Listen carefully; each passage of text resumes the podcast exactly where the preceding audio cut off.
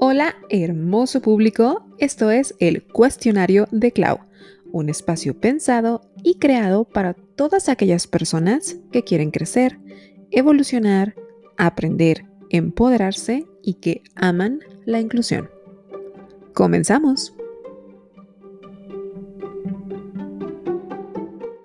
¿Sabías que en el mundo hay aproximadamente 360 millones de personas sordas o con discapacidad auditiva. Pudiera ser el tercer país más poblado del mundo. En México hay más de 2.5 millones de personas sordas o con discapacidad auditiva y al 2021 somos más de 126 millones de personas en este país.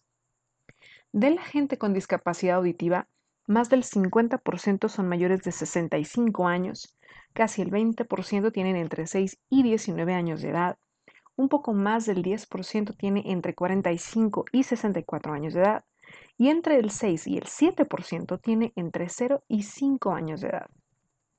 5 de cada mil recién nacidos nacen con discapacidad auditiva y el 90% de niños sordos nacen de padres oyentes. Gente con discapacidad auditiva espera en promedio hasta 7 años antes de buscar ayuda. Todo por falta de información. Hay diferentes causas de la discapacidad auditiva. 28% es por la edad, debido a un proceso degenerativo. 17% es por infecciones o lesiones. 5% es de nacimiento. 17% son por otras razones. 33% es por el ruido industrial o ruido fuerte prolongado, es decir, por los decibeles a los que están expuestos. ¿Y qué son los decibeles? Los decibeles son la manera en la que se mide el sonido. Por ejemplo, 10 decibeles es el sonido de las hojas secas al caer o rozarse entre ellas. 20 decibeles es un susurro. 40 decibeles es una oficina en silencio. 60 decibeles es una conversación normal. 70 decibeles es una aspiradora o una lavadora. 80 decibeles es tráfico pesado o un restaurante ruidoso. 90 decibeles ya es considerado un sonido fuerte. Es como el carrito de cortadora de pasto. 100 decibeles es el tren subterráneo. 110 decibeles es ruido industrial, como calderas o máquinas de construcción. 130 decibeles es un balazo o un concierto de rock de metal. 160 decibeles es un avión al despegar. Básicamente, un sonido de 50 decibeles es cómodo. Uno de 75 decibeles es un ruido, pero que no hace daño. Uno de 85 decibeles, pues ya hay que utilizar cierta protección en nuestros oídos. Uno de 95 decibeles, pues ya habrá daños en la audición a cuatro horas de exposición si no nos protegemos. Uno de 105 decibeles habrá daños en la audición a una hora de exposición si no hay protección. De 115 decibeles habrá daños en la audición en 15 minutos de exposición si no utilizamos protección. 130 decibeles es un dolor inmediato y 160 decibeles es un daño físico inmediato a nuestra audición. Entonces, la discapacidad auditiva puede ser hereditaria, congénita o adquirida. La hereditaria es porque hay familiares sordos o con discapacidad auditiva la congénita quiere decir que se produce en la gestación y la adquirida es que es a causa de un accidente o de, una enfermedad. Hay alternativas para ellos. Existen los auxiliares auditivos, implantes cocleares, terapias de lenguaje u oralización. Pero esto es una decisión personal de la persona sorda o con discapacidad auditiva. Lo más importante y por sobre todas las alternativas es la lengua de señas. Es un derecho lingüístico de las personas sordas. En México, la lengua de señas mexicana es reconocida oficialmente como una lengua nacional y forma parte del patrimonio lingüístico con el que cuenta la nación mexicana desde el 10 de junio del 2005. La cultura sorda cumple con todos los criterios establecidos por los científicos sociales, tiene nombre colectivo, normas y creencias, valores, conocimientos, costumbres, estructura social, arte, historia y lengua. ¿Y la lengua de señas es exclusiva para las personas sordas? No. Te puedes comunicar con el dentista, en el cine, abajo del agua, a través de las ventanas, a larga distancia, con mucho ruido, en deportes, con bebés, oyentes o sordos, con la boca llena, personas con síndrome de Down, personas con autismo, personas que tienen algún problema de lenguaje. Pero sobre todo, ayudas a entender y a eliminar la discriminación a personas con discapacidad auditiva, de manera que borremos el estigma de que las personas sordas están enfermas, que tienen un problema, que no pueden ir a la escuela, que no pueden trabajar, que son mudas y muchos otros mitos. Recordemos que sus capacidades son mayores a su discapacidad auditiva. De hecho, las personas sordas alcanzan en la adolescencia los niveles de visión periférica de una persona adulta oyente y estos niveles en la adultez se mantienen superiores a los de las personas oyentes. Bailan muy bien porque tienen un muy buen sentido de su espacio y son tan buenos o mejores conductores que los oyentes porque tienen mejor motricidad.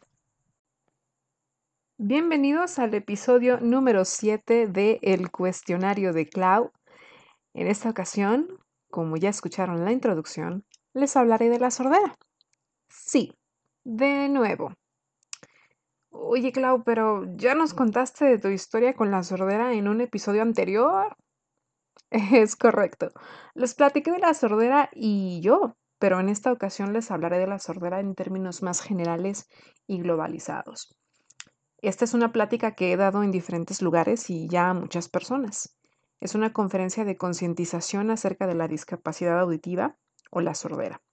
Nunca he cobrado por dar esta charla y sinceramente no creo que lo haga, así que por eso decidí convertirla en uno de los episodios de este podcast para que todas las personas que puedan tener acceso a la misma eh, bajarla e inclusive estudiarla y que más personas la den en otros lugares. Ese es el objetivo, que se dé a conocer que se haga conciencia y que sigamos ayudando a visibilizar todo lo que conlleva ser parte de la comunidad sorda. Lo hago también porque es una fecha muy especial para todas las personas que somos parte de la comunidad sorda. Hoy es 10 de junio del 2021 y cada 10 de junio, como lo mencioné en los datos de esta introducción de este podcast, cada 10 de junio se celebra que la lengua de señas mexicana fue reconocida oficialmente como Patrimonio Lingüístico de la Nación Mexicana y como lengua oficial de las personas sordas. Esto fue en el 2005 en el Diario de la Nación y pues hoy, 10 de junio del 2021, se cumplen 16 años de este logro. Es apenas 16 años eh, para muchos, obviamente la mayoría, pues todos celebramos, pero eso también significa que pues es una lengua muy joven y que desgraciadamente llevan solamente 16 años de que por fin se oficializó como lengua y por lo tanto se oficializó la educación para las personas sordas, que sigue siendo un problema. Y vamos a hablar precisamente de esto. Desafortunadamente eh, no podremos tener la interacción que normalmente tengo en este tipo de eventos porque no puedo ver sus reacciones en las diferentes dinámicas que hago en esta charla. Eh, sin embargo, se las mencionaré y les pido que las hagan en la medida de sus posibilidades y me escriban sus experiencias y reflexiones al correo electrónico de el cuestionario de cloud gmail.com o a mi página de Facebook el cuestionario de cloud. Yo sé que suena tarea, pero para nada, ¿eh? es algo que de verdad les recomiendo que lo hagan como parte de empezar a tomar conciencia acerca de este tema. Ah, bueno, pues normalmente eh, empiezo esta plática después de que alguien me presenta. Em, y cuando ya por fin eh, la persona que me presentó me, me, me deja ahí con, con, la audiencia, pues empiezo hablando en inglés. Y la reacción que tengo es de, wow, habla inglés, ¿no? O muchos hacen cara de, ay, qué sangrona. Otros de confusión porque no concuerda con el título de la conferencia a la que les dijeron que asistirían. Otros asientan muy orgullosamente como diciendo, yo sí entiendo. Y después de poco rato interactúo con la audiencia en inglés y la mayoría o se ríe con cierta vergüenza o con timidez. Otros se avientan a decir malo en inglés y otros me ha tocado que me dicen, pues sí te entiendo, pero no sé cómo responderte, pero sí te entiendo, tú, tú síguele. la mayoría se ríe mucho. Es un momento un tanto cómico, pero incómodo, pero les encanta. De, repente, sin previo aviso, a cambio a lengua de señas mexicana y empiezo a interactuar con ellos de la misma manera que lo hice en inglés y siempre cambia la situación. Siempre. Por eso lo hago. La reacción es casi opuesta. La mayoría hace caras de, ay, esta loca, ¿qué le pasa? O, ay, no, no entiendo. ¿Quién sabe qué estará diciendo? Empiezan a mirarse los unos a los otros como preguntándose si alguien está entendiendo. Eh, unos sí se muestran con curiosidad, pero la mayoría reaccionan como que no entienden nada y no piensan hacer ni el más mínimo esfuerzo ni de entenderme y mucho menos de responder a lo que les pregunté. ¿Sí se fijan? Es muy obvio lo que pasa. Y les empiezo a explicar lo siguiente. Eh, si un extranjero viene, de donde sea, hable el español como lo hable, pero si habla inglés, uy, la mayoría nos asombramos, nos gusta, hacemos el esfuerzo de entender y tratamos de hacer todo lo posible por comunicarnos. Si el extranjero dice, hey, yo querer unos tacos, ¿dónde? Todos lo entienden. Y más si es una persona que es placentera a la vista, ¿no? no me lo nieguen. Ayudamos a los extranjeros y a la mayoría. Siempre están haciendo un esfuerzo para aprender inglés. Si no lo sabré yo, que soy maestra de inglés y que llevo más de 18 años de carrera. Al inglés, y me atrevería a decir que a cualquier extranjero venido de primer mundo, los tenemos en un pedestal tan alto. Los vemos de otra manera, desde otra posición. En México somos muy elitistas y mientras seas extranjero se te trata mejor. Los alzamos a un nivel más alto del que nos tenemos a nosotros mismos.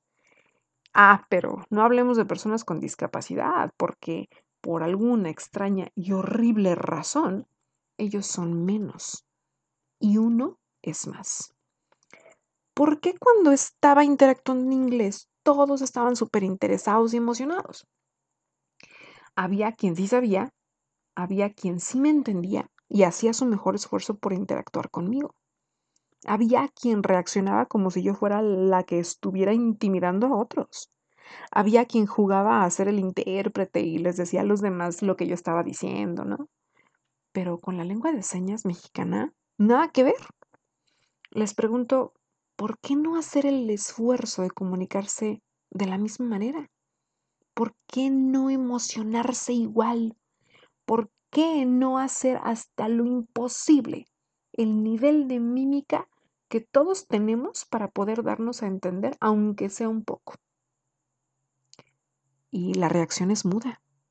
En algunas ocasiones veo caras bajas. Se ve que les cayó el 20 en ese momento.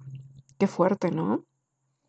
Darnos cuenta que no solo es elitismo, es racismo, clasismo, sexismo y muchas otras.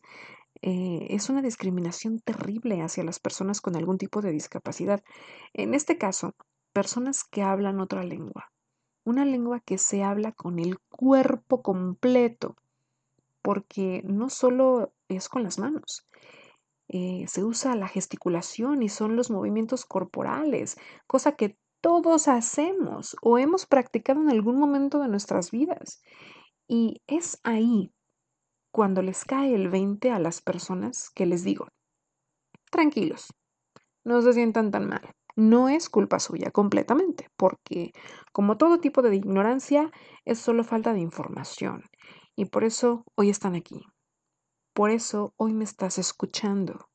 Porque estás dispuesta y dispuesto a aprender a abrir tu mente, a hacer conciencia, a hacer la diferencia, a ya no ser más como eras antes, a evolucionar, a pensar de manera diferente y con suerte estás también dispuesta y dispuesto a regar y expandir estos conocimientos.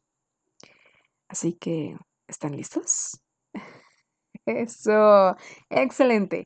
Empecemos con un poco de historia. Les prometo que de aburrida no tiene ni un pelo. La sordera o discapacidad auditiva existe desde siempre. Miren, vámonos hasta el antiguo Egipto, por ahí del 2700 al 1800 a.C. Las personas sordas eran las elegidas para construir las pirámides. No se emocionen. ¿Por qué creen? Pues para que no pudieran revelar los secretos de las mismas a nadie. Y si esos esclavos no eran sordos, se les sometían a torturas tan terribles de manera que quedaran sordos y mudos. Y entre todas las atrocidades les cortaban hasta la lengua para que no pudieran decir nada. ¡Qué horror! Dios. Bien, ahora vámonos a Esparta, por ahí del siglo VII a.C. Se tienen registros de que las mujeres espartanas arrojaban a sus hijos por un acantilado cuando nacían con algún defecto. Tanto los griegos como los espartanos y también los romanos compartían esta obsesión con la pureza y perfección de la raza humana y por ende consideraban cualquier defecto como un castigo de los dioses. Así que mataban a los bebés y niños con algún tipo de discapacidad. Dios santo. Vámonos a India, en Manu, en el año de 1500. Em, no se les permitía a las personas sordas o con discapacidad auditiva tomar ningún tipo de decisiones, ya que las consideraban personas que habían pecado en una vida anterior y por lo tanto era su castigo divino el tener esta discapacidad. En 1760 se crea el Código de Hammurabi en Babilonia y se les menciona a los sordos como sordomudos, de hecho, en inglés existe el término dumb para referirse a ellos de manera despectiva y obviamente pues es un término ofensivo. Eh, obviamente este, este término que, fue por ahí de 1980, por fin se, se, dijo que era ofensivo y no se debía de usar. Em, pero bueno, contrariamente, los judíos sí creían que las personas sordas podían hablar con señas, pero obviamente no fue suficiente. Con que solo ellos lo dijeran, de hecho eran minoría, que también estaba siendo atacada en su momento, ¿no? Bueno, llega Aristóteles, todos conocemos de Aristóteles, y llega y dice que las personas sordas no pueden razonar y que por lo tanto son tontos. Imagínense, o sea, era Aristóteles. Él sí que era un influencer y no como los de ahora, ¿eh? Lo bueno es que Sócrates y Platón dijeron que si ellos fueran sordos, hablarían con sus manos o gestos.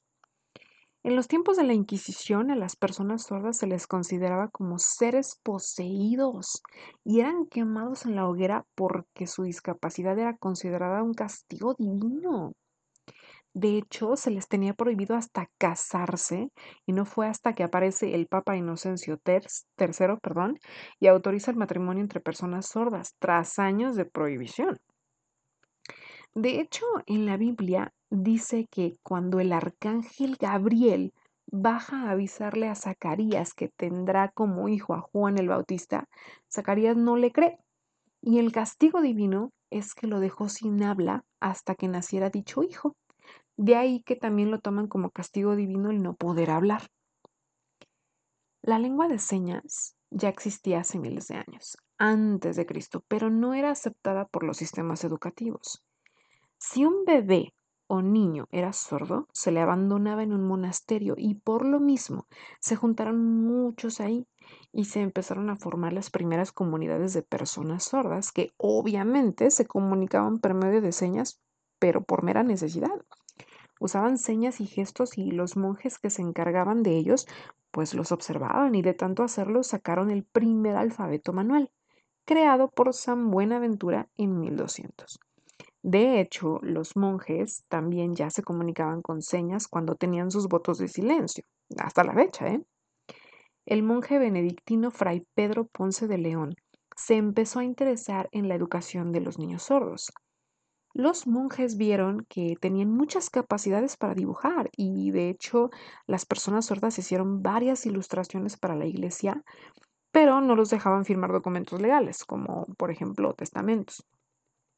Fray Pedro empezó a dar clases a los niños sordos, pero solo de familias adineradas y por el éxito que tuvo con ellos, eh, otras personas de la nobleza también llevaban a sus hijos sordos.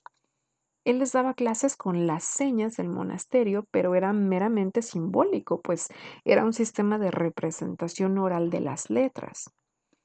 Entonces no era verdaderamente educación en lengua de señas, pero ya empezaban con algo.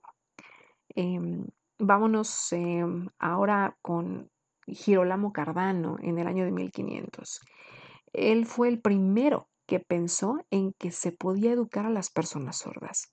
Era médico y un conocedor del cuerpo humano y aseguraba que las personas sordas podían, escuchen esto, escuchar a través de la lectura y hablar a través de la escritura.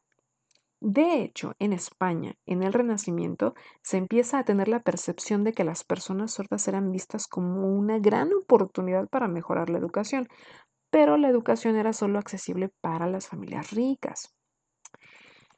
Bien, también hablemos de Juan Pablo Bonet.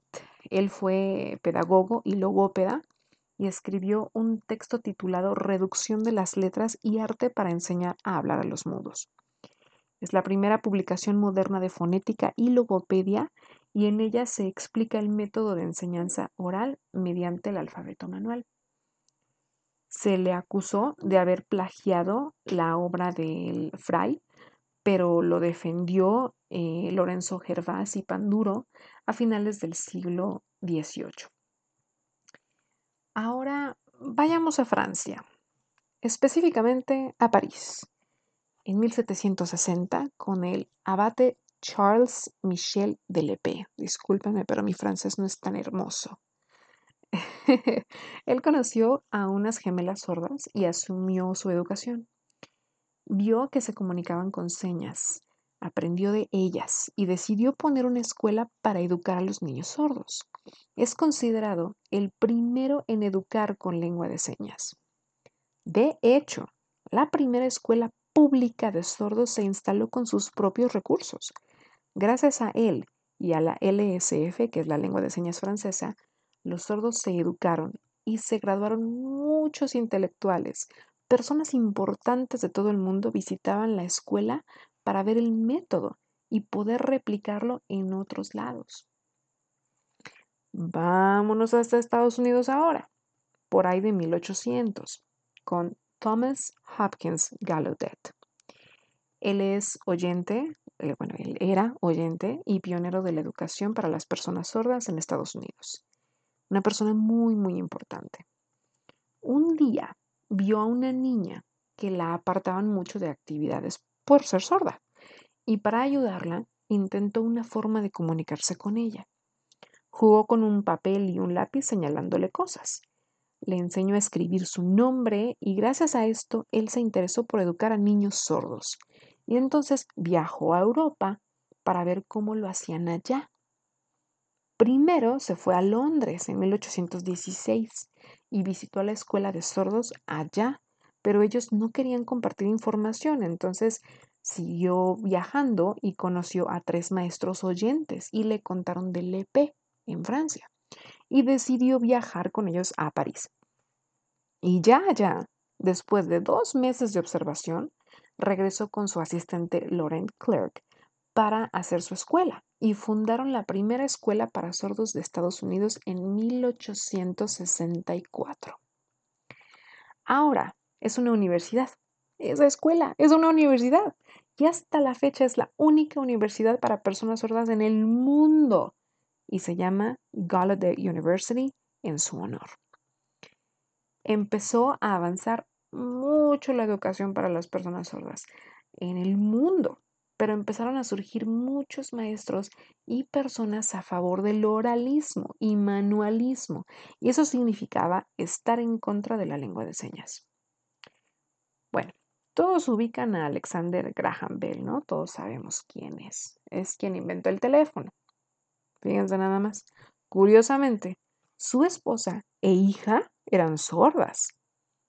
Y por una muy extraña razón, era opositor de la cultura sorda. Investigó el oralismo y lo llevó a Inglaterra. Esto es muy polémico para los sordos porque Graham Bell buscó prohibir la lengua de señas y en publicaciones eugenésicas que hizo recomendó que se prohibiera el matrimonio entre personas sordas para frenar su descendencia y también su esterilización forzosa. Dios santo. Bueno, pues Gallaudet defendía la lengua de señas y la gesticulación como parte de la educación y de la comunidad sorda. Eh, la comunidad sorda también se impulsó muchísimo por lo mismo.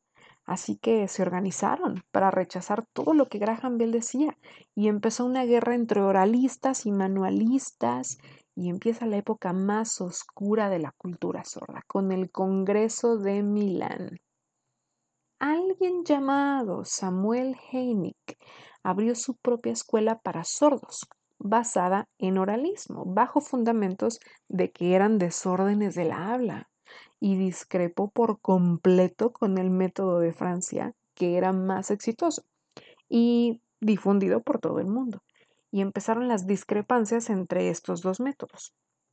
Vámonos a Milán, Italia, en septiembre de 1880. Este famoso congreso, llamado así, el Congreso de Milán, fue un congreso de maestros de personas sordas y es el capítulo más oscuro de la historia de la cultura de las personas sordas porque salieron millones afectados.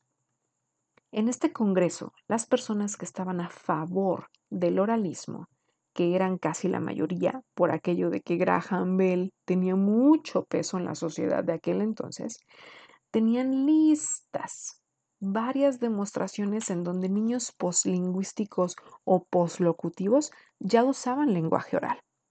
Y ustedes dirán, pues, ¿qué es un niño poslingüístico o poslocutivo? Son niños que no nacieron sordos, seguramente perdieron su audición de alguna manera.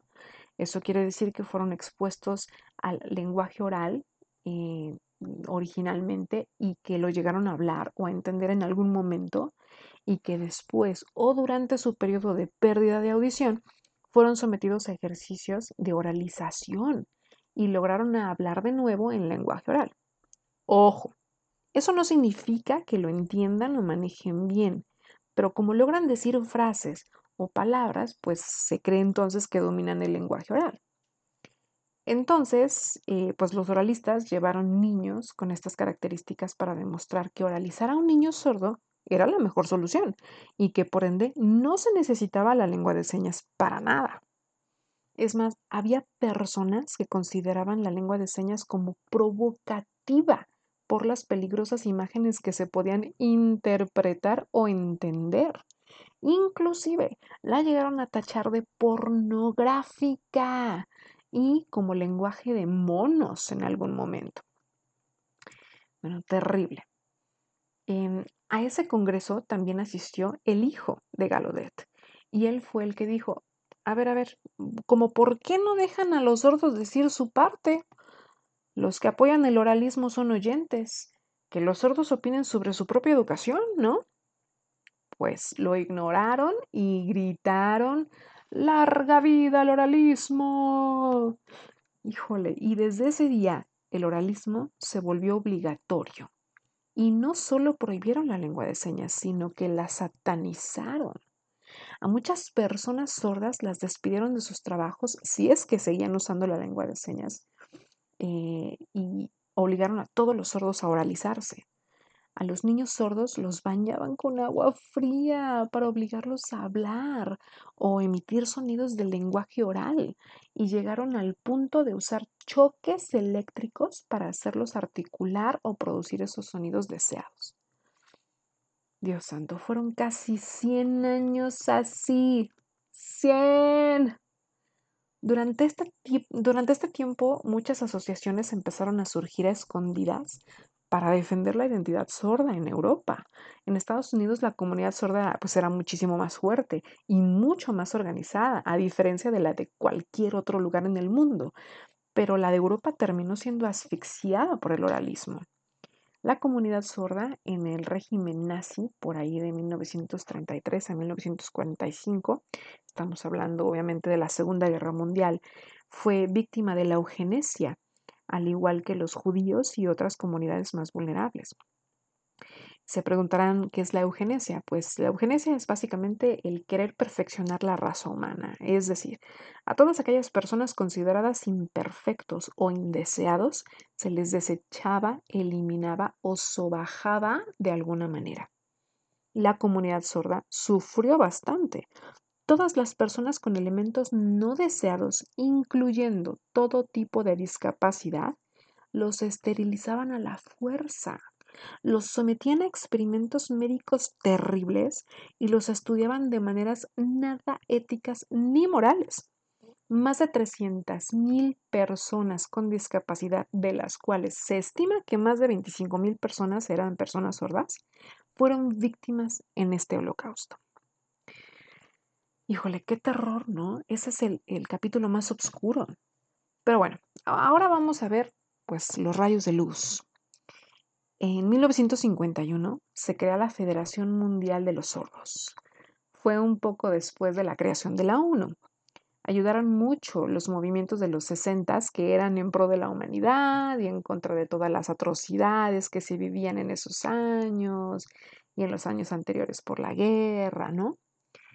Eh, William C. Stoke era maestro de Gallaudet quien era un estudioso de la lengua de señas americana y empezaron a haber más personas que estudiaron la ASL, que es la lengua de señas americana, y su estructura y cada vez más lingüistas estudiaron señas y así cada vez más gente se acercaba a estudiarla.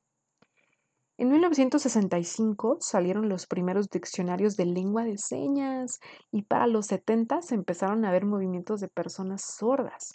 Y de hecho, en México, los 80s y 90s fueron el despertar sordo. Y así después de 100 años de oralismo no efectivo, con más del 50% de personas sordas quedando analfabetas, se aceptó la propuesta de educación bilingüe, es decir, lengua de señas y lenguaje oral, en 1981 cada vez se le consideraba más a la lengua de señas y hasta apareció en timbres postales alrededor del mundo.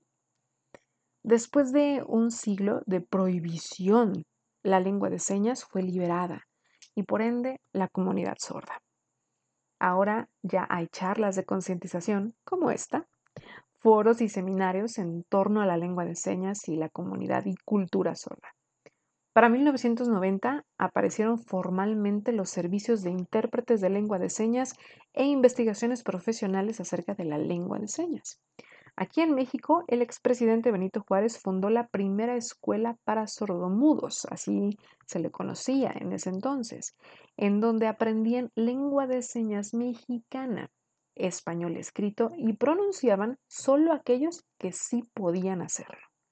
Se instaló en 1867, un 28 de noviembre, y es por eso que en México cada 28 de noviembre es considerado el Día de las Personas Sordas en México.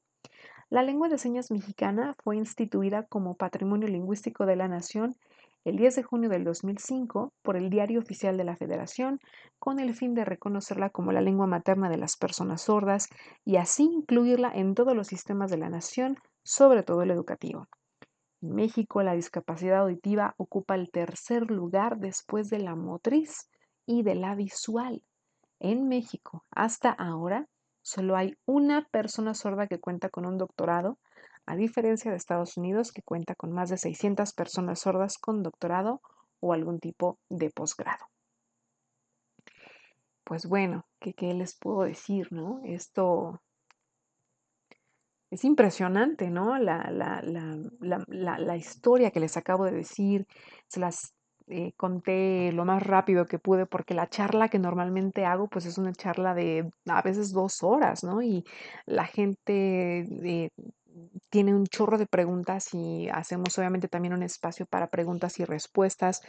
Eh, la gente se queda también con, eh, que espero que ustedes también, eh, que me están escuchando, se queden también con esas dudas y que me las digan, mándenmelas, pónganlas en los comentarios de los, las publicaciones en Facebook o una vez más al, al correo electrónico de el cuestionario de gmail.com eh, porque es bien importante que saquen sus preguntas. Mm, he tenido muchísimos, ¿verdad? Muchísimas personas que me dicen, híjole, Clau, es que tengo una pregunta, pero es que no, no, no quiero sonar a que estoy ofendiendo, no quiero. No, no, no, adelante, adelante. Todo esto, este tema de la cultura sorda, de la comunidad sorda, sobre todo de la lengua de señas, pues es muy joven, como ustedes lo acaban de escuchar.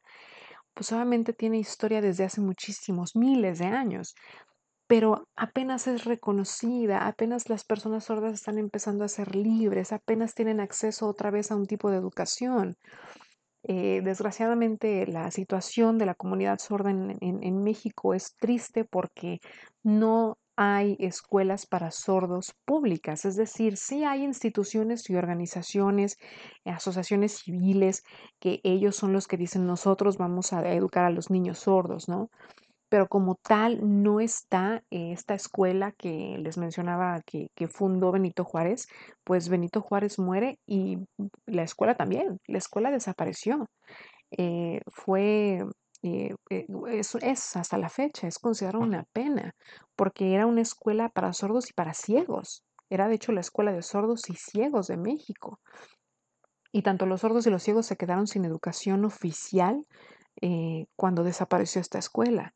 Es terrible la historia de las personas sordas en, en, México, en, bueno, pues en todo el mundo, ya lo escucharon, es terrible, pero nosotros estamos aquí para esto. No, esta charla de concientización no es nada más para que ustedes tengan esta información y, concienticen ustedes mismos, sino que también ustedes lo hagan fuera, se decidan a tomar un curso de lengua de señas mexicana, se decidan eh, acercarse a la comunidad sorda, que desgraciadamente también están muy segregados, están muy escondidos por lo mismo, porque nadie los visibiliza, nadie los apoya.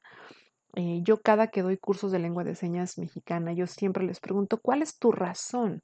Por la que quieres eh, estudiar lengua de señas. Y muchos dicen, ay, pues es que yo quiero ayudar a los sordos, ¿no? A comunicarse y tal. Y yo siempre los corrijo, les digo, no, no, no, no. O sea, ustedes no piensen que al aprender lengua de señas mexicana, ustedes van a venir a salvar a los sordos de su pobre, eh, de su pobre vida. Claro que no. Los sordos, como ustedes lo acaban de escuchar, han sobrevivido y han em, han, tenido éxito, su tipo de éxito, eh, con o sin los oyentes. ¿Saben? Ellos, entre ellos, saben lengua de señas o su español signado o su sistema de señas muy eh, personal porque no tuvieron acceso a la educación, etcétera, etcétera. Pero ellos han logrado estar aquí todavía y han logrado eh, luchar por sus derechos y por lo que les pertenece como, como seres humanos y por ley, ellos solos.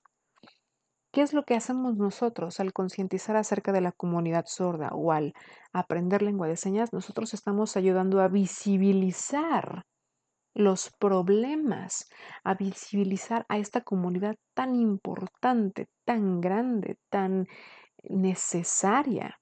Es una comunidad que pues en efecto es una minoría y es muy vulnerable. Pero si nosotros aprendemos a comunicarnos con su lengua, no es que los vengamos a salvar, no, es que estamos con eso, visibilizando, haciendo, eh, es la, la, la sordera es la única discapacidad invisible. ¿Por qué invisible? Porque tú puedes ver a personas caminando y tú no tienes idea que son sordas. Hay muchos sordos que no tienen aparatos auditivos, que no tienen implantes cocleares, eh, que deciden no hacerlo. De hecho, la mayoría deciden no hacerlo porque tiene un orgullo de ser una persona sorda. Em, entonces, em, y, con esto no estoy diciendo que las personas sordas que sí tienen implantes cocleares o que sí tienen un aparato auditivo no lo son, no están orgullosas, claro que sí. Esto ya es un tema de identidad, algo muy diferente pero eh, no todas lo tienen. Entonces tú no sabes si una persona es sorda o no hasta que empiezas a interactuar con ella. Y si en el momento en que interactúas ves que es sorda y que se comunica en lengua de señas y tú decides pues el desdén o no sabes que no puedo, no te entiendo, no, no hayas una manera de, ay, pues a ver cómo me comunico contigo, no sacas un papel, tu celular, algo. Pero no, la mayoría deciden no ayudar y la mayoría deciden, no, no sé, pues ahí te dejo y batállale tú, pues ellos le han batallado toda su vida solos. Entonces, al momento de aprender lengua de señas, nosotros estamos ayudando a visibilizar esta discapacidad, visibilizar a los sordos. Eh, tenemos que luchar, nos falta muchísimo por luchar a las personas que somos activistas de los derechos humanos de los sordos, sobre todo de los derechos lingüísticos de las personas sordas, nos falta muchísimo hacer porque la tarea es que esté incluida en el tronco curricular de la escuela pública porque pues, si bien ya está oficialmente reconocida como patrimonio lingüístico de la humanidad, pues siguen siendo segregados y el inglés sigue siendo el, el, segundo idioma a estudiar, ¿no? Y ahora estoy viendo que también el francés, bueno, ¿y en qué momento se va a incluir la lengua de señas mexicana o el braille, que son tan necesarios, que eso sí es inclusivo? Eh, una vez más, esto no significa que el inglés no, y pues bueno, digo, es mi profesión, yo estudié eso. Pero créanme que si e, en, en, en orden de, de, importancia es aprender obviamente nuestra lengua materna, que para los oyentes es el español. Deberíamos de aprender lengua de señas y braille y de, deberíamos de aprender también el inglés. Obviamente, ya después de eso es avaricia. Pero es muy importante que que, tengamos en cuenta que el aprender lengua de señas mexicana y el concientizarnos acerca de la comunidad sorda, de las, problem de las problemáticas que tienen esta comunidad tan vulnerable, es solamente para ayudarlos a visibilizarse. Eh, les voy a contar algo, eh, una anécdota muy, muy bonita que a mí me hizo eh, darme cuenta de, lo, de, verdad de, los segregados que están. Me fui con dos amigas sordas a un café y les dije, sí, vámonos a un café, no, que sí, nos fuimos, este, estábamos sentadas en una mesa, no voy a decir el nombre del café, eh, pero pues bueno, uno, uno muy, uno muy eh, eh, importante y muy famoso, ¿no? Entonces, pues obviamente yo hablaba en lengua de señas con mis amigas sordas. Obviamente llegaba el mesero y pues en, de alguna manera, ustedes dirán, ah, seguramente tú les ayudaste a ellas a, a, pedir, ¿no? No, no, ellas pedían. Independientemente de que el mesero no sabía, por supuesto, hablar en lengua de señas, obviamente les hacían caras así como de, ay, qué raras, ¿no? Pero ellas dijeron, quiero esto y tal, ¿no?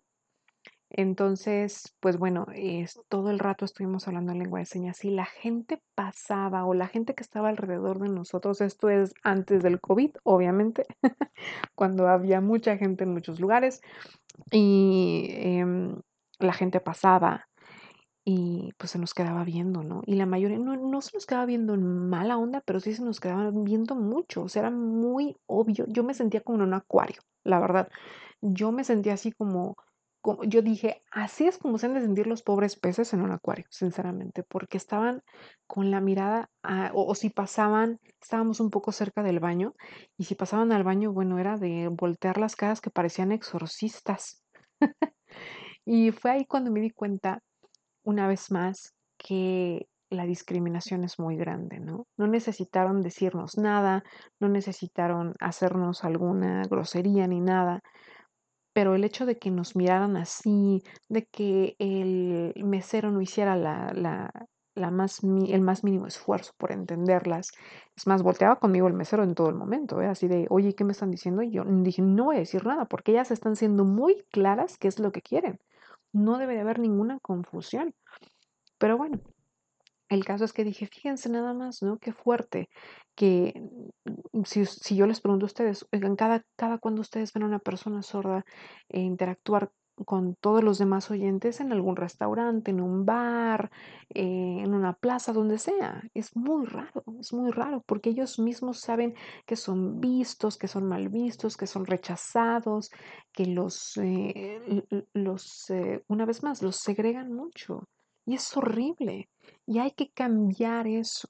hay que cambiar eso al querer aprender lengua de señas mexicana. Y hoy, 10 de junio del 2021, hoy siendo el año 16 en el que eh, la lengua de señas mexicana es oficialmente reconocida como patrimonio de la, de la nación, pues hay que seguir en la lucha y nos falta muchísimo, pero tengo fe que, que vamos a llegar a, al punto donde están ahorita las personas sordas de Estados Unidos, ¿no? Como les contaba, pues es una, es la comunidad sorda, eh, vaya, la lengua de señas americana es muchísimo más desarrollada que cualquier otra lengua de señas en cualquier otro país. La comunidad sorda es muy diferente, está muy fuerte, muy organizada, muy empoderada, por Dios, es la única universidad en el mundo para sordos las que están allá. La mayoría de los sordos eh, que, están educados, em, la mayoría, pues el sueño es irse para allá, ¿saben? Y eso obviamente implica aprender la lengua de señas americana si es que no naciste allá y, entrar a la única universidad para sordos en el mundo. Em, allá el apoyo es, es, increíble, las escuelas para, para sordos, los apoyos para las personas eh, sordas y para los familiares de personas sordas es, es, es, em, es masivo. Allá sí hay estudios lingüísticos y neurológicos y de todo tipo acerca de las personas sordas y la sordera en cada momento. O sea, es, es otra cosa, ¿saben? Y nos faltan muchas generaciones aquí en México y a lo mejor en muchos otros países para poder llegar hasta donde están ahí. Pero hay fe, hay fe y habemos personas que estamos al pie del cañón luchando todos los días por mandar ese mensaje en, redes sociales. Pues bueno, yo aparte del cuestionario de Cloud, que es lo que están escuchando ahorita, también tengo una página que se llama Enlace Sordo, que es mi proyecto también. Es un proyecto que yo tengo en el que yo eh, me, dedico a apoyar a familiares de, niños sordos para poder darles esta información, empoderarlos y que ayuden a sus hijos o a sus familiares, a sus amigos, a los que sea, a, tener éxito como sordos, porque no, el, el, sordo no es pobrecito, sordo, ay no, ya no va a estudiar, no puede trabajar, no, es que el sordo puede hacer lo que quiera. El sordo puede hacer todo menos escuchar pero el sordo puede hacer absolutamente todo. Y es más, te puede escuchar, pero te puede escuchar con las manos si tú las utilizas. Y, pues bueno, esta, esta plática que espero que haya sembrado una semilla en todos ustedes. Si tienen preguntas, por favor, díganmelas. Eh, con muchísimo gusto eh, las voy a contestar en las redes. Y es más, si hay suficientes preguntas, pues hago un podcast solamente de preguntas que tengan ustedes acerca de las personas sordas o de la comunidad sorda o de todo esto de que les acabo de comentar. Y, y pues bueno, eh, muchísimas gracias por llegar hasta el final de este episodio. Eh, les agradezco de verdad que, lo hayan escuchado y una vez más replíquenlo, ¿no? Este, bájenlo y pónganlo en conferencias si es que necesitan o llámenme. Yo también con muchísimo gusto podré dar esta conferencia en, otros lados.